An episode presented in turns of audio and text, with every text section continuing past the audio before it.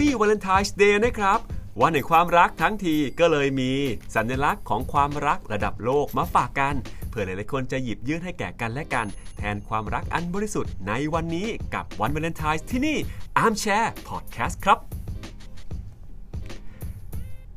เริ่มกันที่ดอกกุหลาบกันก่อนเลยนะครับ รู้หรือไม่ครับว่า ดอกกุหลาบนั้นมีอายุยาวนานบนโลกใบนี้กว่า 35 ล้านปีแล้วนะครับ ตามตำนานเล่าว่าดอกกุหลาบนั้นเชื่อมโยงกับเทพวีนัส เทพีแห่งความรักครับ และสีของดอกกุหลาบก็บ่งบอกถึงความรักกันด้วย สีแดง สีชมพู รักโรแมนติกครับ สีเหลือง รักแบบมิตรภาพ สีขาว รักอันบริสุทธิ์และสีม่วง รักแรกพบครับ ต่อมาที่ลูกของ เทพีวีนัสได้แก่คิวปิดหรือว่ากามเทพครับ เด็กน้อยมีปีกที่มาพร้อมกับคันธนูและลูกศรวิเศษด้วยนะครับ ถ้ายิงใส่ใครก็จะตกหลุมรักไม่เว้นแม้แต่เทพเจ้าด้วยกันเองครับ ถ้าใครหลาย ๆ คนเชื่อเรื่องคิวปิดแล้วก็จะมาพร้อมกับประโยคนี้ครับ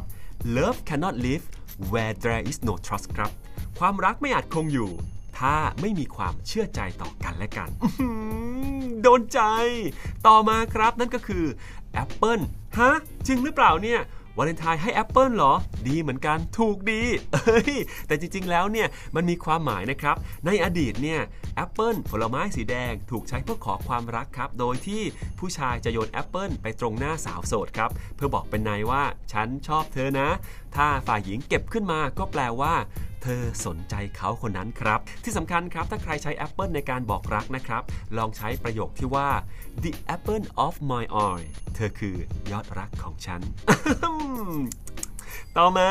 ช็อกโกแลตครับช็อกโกแลตเนี่ยมีความหมายนะครับก็คือความรักความหลงใหลและความห่วงใยครับช็อกโกแลตนั้นจะมีสารประกอบของโกโก้ และเนยโกโก้ ที่ช่วยกระตุ้นหรือว่าหลั่งสารโดพามีนในสมองครับทำให้รู้สึกผ่อนคลาย สบายมีความสุขรวมถึงกระตุ้นอารมณ์รักได้ด้วยนะครับเนี่ย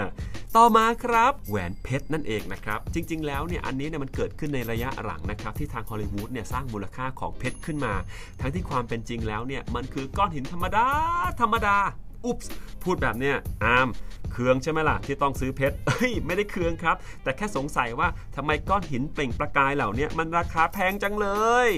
ต่อมาเป็นเรื่องราวของเจ้าเพนกวินครับเขาบอกกันว่าเพนกวินเจนตูเนี่ยแสดงถึงความรักอันบริสุทธิ์ครับ เพราะว่าเพนกวินเนี่ยเมื่อมีคู่ครองแล้วจะอยู่กับคู่ไปตลอดชีวิตนะครับ และวิธีการเลือกคู่ของเพนกวินเจนตูเนี่ยก็คือ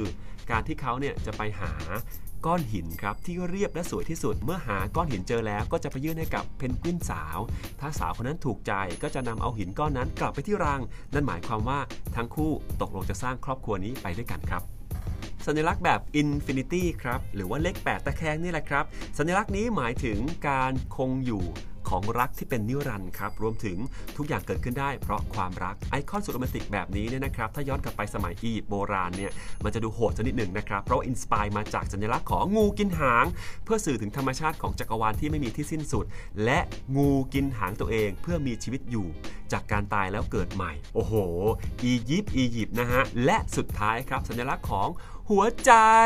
ฮิตกันมากและใช้กันแบบต่อเนื่องยาวนานครับแต่ความเป็นจริงแล้วเนี่ยสัญลักษณ์หัวใจเนี่ยนะครับใช้แทนความรัก ความศักดิ์สิทธิ์และความเป็นหนึ่งเดียวครับ เชื่อกันว่าหัวใจเป็นตัวแปรหลักที่ทำให้คนเราเนี่ยตกหลุมรักครับ มีการใช้สัญลักษณ์หัวใจครั้งแรกย้อนกลับไปเมื่อศตวรรษที่ 13 ครับ ในนิยายรักของฝรั่งเศสวาดเป็นภาพของชายหนุ่มคนหนึ่งครับ คุกเข่าแล้วยื่นวัตถุบางอย่างที่คล้ายกับหัวใจ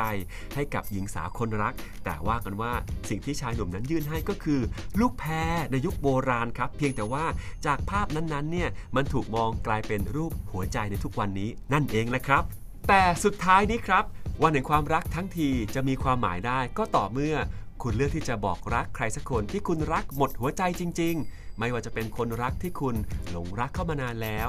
คู่รักที่คุณอยู่ใช้ชีวิตกับเขามาเป็นเวลานานแล้ว รวมไปถึงคุณพ่อคุณแม่ที่เขาให้ความรักกับเรามาตลอด อย่าลืมบอกรักกันและกันนะครับ ขอบคุณด้วยกับสยามเซ็นเตอร์ co.th ครับ และนี่คือ Armchair Podcast ที่เราจะมาคุยมาฟัง ทุกเรื่องน่าฟังแล้วอมยิ้มไปพร้อมกัน ฝากกดไลค์กดแชร์หรือกด subscribe เอาไว้ ติดตามฟังกันได้กับ Arm ที่นี่ ทั้งผ่านทาง Spotify และ YouTube ช่อง Arm ฝนทีวีกันนะครับ วันนี้ขอให้ทุกคนมีความรักที่ดี สวัสดีครับ